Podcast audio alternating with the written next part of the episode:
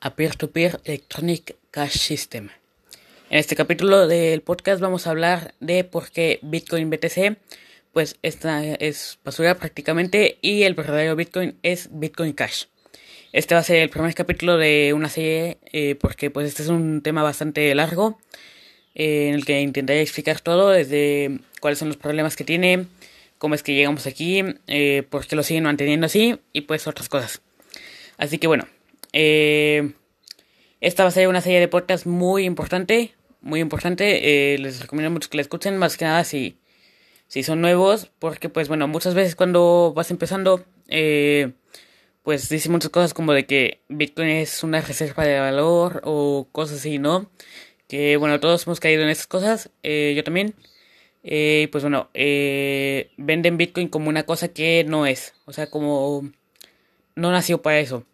¿Vale? Este, por ejemplo, dicen que es una reserva de valor o que la escalabilidad no se logra directamente desde la red, sino que se logra en las Layer 2, ¿no? En las segundas capas, como es la Lightning Network. Así que en este primer capítulo eh, vamos a empezar con un resumen de cómo están las cosas, de cuáles son los problemas que hay, los principales problemas y pues en los posteriores capítulos vamos a ver cómo es que hemos llegado hasta aquí y vamos a ver algunas de las eh, cosas que dicen los maximalistas de Bitcoin y pues vamos a ir vendiendo algunas, ¿ok? Este, muchas, muchas son relacionadas con el tamaño del bloque, por ejemplo, y pues seguir con un Bitcoin pues discapacitado que no tiene ninguna utilidad prácticamente. Así que bueno, eh, últimamente el mercado de las criptomonedas se ha hecho muy mainstream, ¿ok? Se ha hecho como que todas las personas están viéndolo y eh, está pues como que todos quieren invertir, ¿no? Es la, euforia que ocurre cuando, cuando hay estas subidas, ya ocurrió también en el 2017.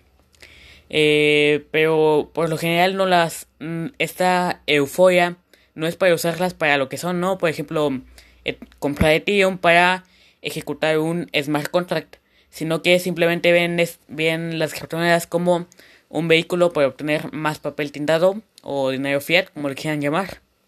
Eh, y pues bueno, vamos a ver. Eh, bueno, vemos como todos recomiendan eh, que compren Bitcoin y lo guarden para siempre, que nunca lo usen o que, que lo ven pues eso como un medio solo para tener más dinero fiat, como son los dólares, los pesos, los euros o otras monedas. Y pues cuando tú vas y preguntas eh, por ejemplo, que quieres retirar tus bitcoins de un exchange y preguntas por qué son tan altas las comisiones, lo único que hacen es dar respuestas vagas, ¿no? Como por ejemplo, dicen que Bitcoin no es para comprar un café, que para eso existe PayPal, que uses Litecoin, eh, que pues bueno, Litecoin actualmente se vende como la plata digital, que no tiene pues ningún sentido, porque como dijo Satoshi Nakamoto en el, en el título y en el párrafo del white paper, en el primer párrafo, Dice, Bitcoin es un sistema de efectivo electrónico persona a persona, ¿ok? Bitcoin no es ni oro digital, es una reserva de valor. Bitcoin es un sistema de efectivo electrónico persona a persona, sin necesidad de intermediarios, sin necesidad de confianza, todo totalmente descentralizado. Y pues bueno, también otras cosas que hacen es, por ejemplo, directamente borrarte el post. Es algo que pasa comúnmente en los subreddits de eh, Bitcoin y cryptocurrency, los cuales están bastante mm, censurados. Pues. Luego otra de las soluciones que plantean los maximalistas de Bitcoin es que uses la Lightning Network, eh, que es la una segunda capa de Bitcoin que se aprovecha de una cosa llamada los canales de pagos, ¿no?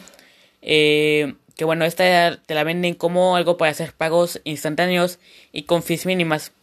Pero nunca nos, o sea, nunca sugieren usar Bitcoin como lo que creó Satoshi Nakamoto, que fue, bueno, para que no sepas, el creador de Bitcoin, que definió Bitcoin en el white paper como un medio de dinero en efectivo, persona a persona, sin intermediarios, sin confianza, sin inflación, ¿vale? O sea, básicamente sin un banco central que, que tenga que estar organizando todo, que esté imprimiendo dinero de la nada, o una empresa que en la que tengas que confiar para eh, hacer todas sus transacciones. Y pues bueno, eh, aquí también vamos a enumerar las, los problemas que tiene Bitcoin, BTC. Y pues bueno, el primer problema y que es el más evidente cuando lo intentas usar es que las tarifas de transacción son mm, enormes. O sea, te puede, o sea, lo mínimo que te puede llegar a costar son 20 centavos de dólar. Como mínimo, puede enviar una transacción. Por simplemente enviar dinero. ¿Vale? Este, pues es un problema muy grande para la adopción masiva de Bitcoin. Eh, que pues se plantea como ser la moneda mundial. Y pues bueno, eh, este obstáculo eh, hace que todas las personas que tienen bajos ingresos o que quieren realizar un pago cotidiano quedan totalmente fuera de este sistema, ¿no? No pueden permitirse pagar tal cantidad de dinero en una sola transacción. Bueno, después seguimos con las largas colas de espera, ¿vale? Este es un segundo problema que tiene y es que para que se confirme una transacción, desde que tú la envías hasta que se confirma, te puede tardar muchísimo tiempo. Por ejemplo, si pones el mínimo, te tardaría ahí por unas dos horas aproximadamente. Y pues esto, eh, aunque todo el mundo tuviera el dinero suficiente para permitirse despilfarrar 20 centavos por cada transacción, eh, este es otro problema, ¿no? Que teniendo una, poniendo la tarifa tan baja, te puede tardar horas en confirmarse cuando la red está con un uso normal, ¿vale?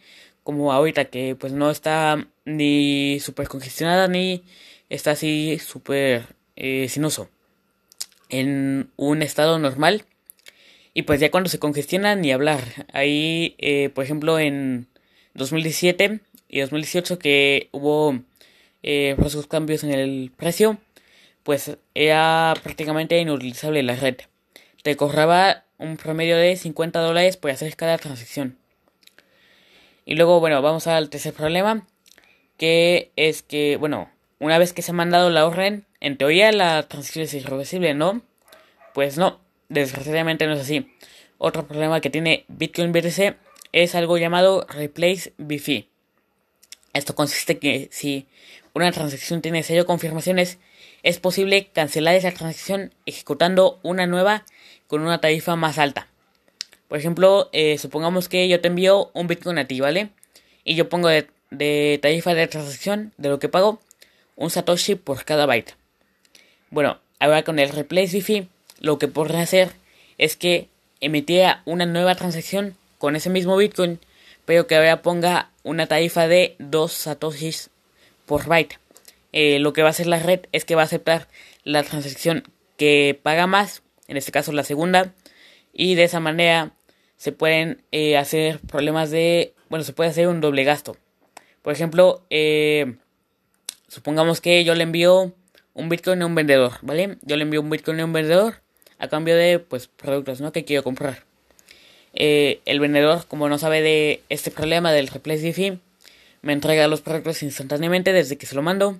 Y ya luego yo puedo emitir una nueva transacción con la que eh, pague más, ¿vale? En vez de, por ejemplo, si pagué 4 satoshis por cada byte, ahí emito una nueva donde pago 5 satoshis por cada byte.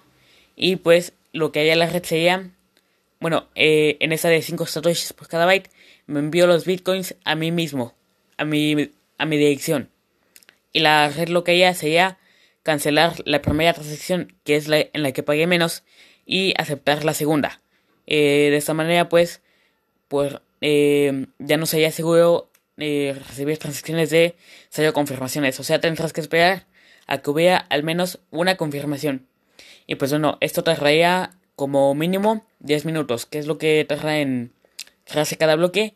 Y estos 10 minutos sería si nos ponemos generosos con las tarifas que vamos a pagar, ¿eh? Porque para que te tarde 10 minutos tienes que pagar, tienes que pagar bastante.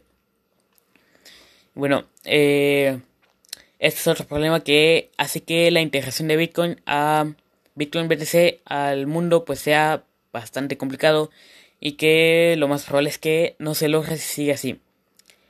Así que bueno, espero que les haya gustado este podcast y adiós.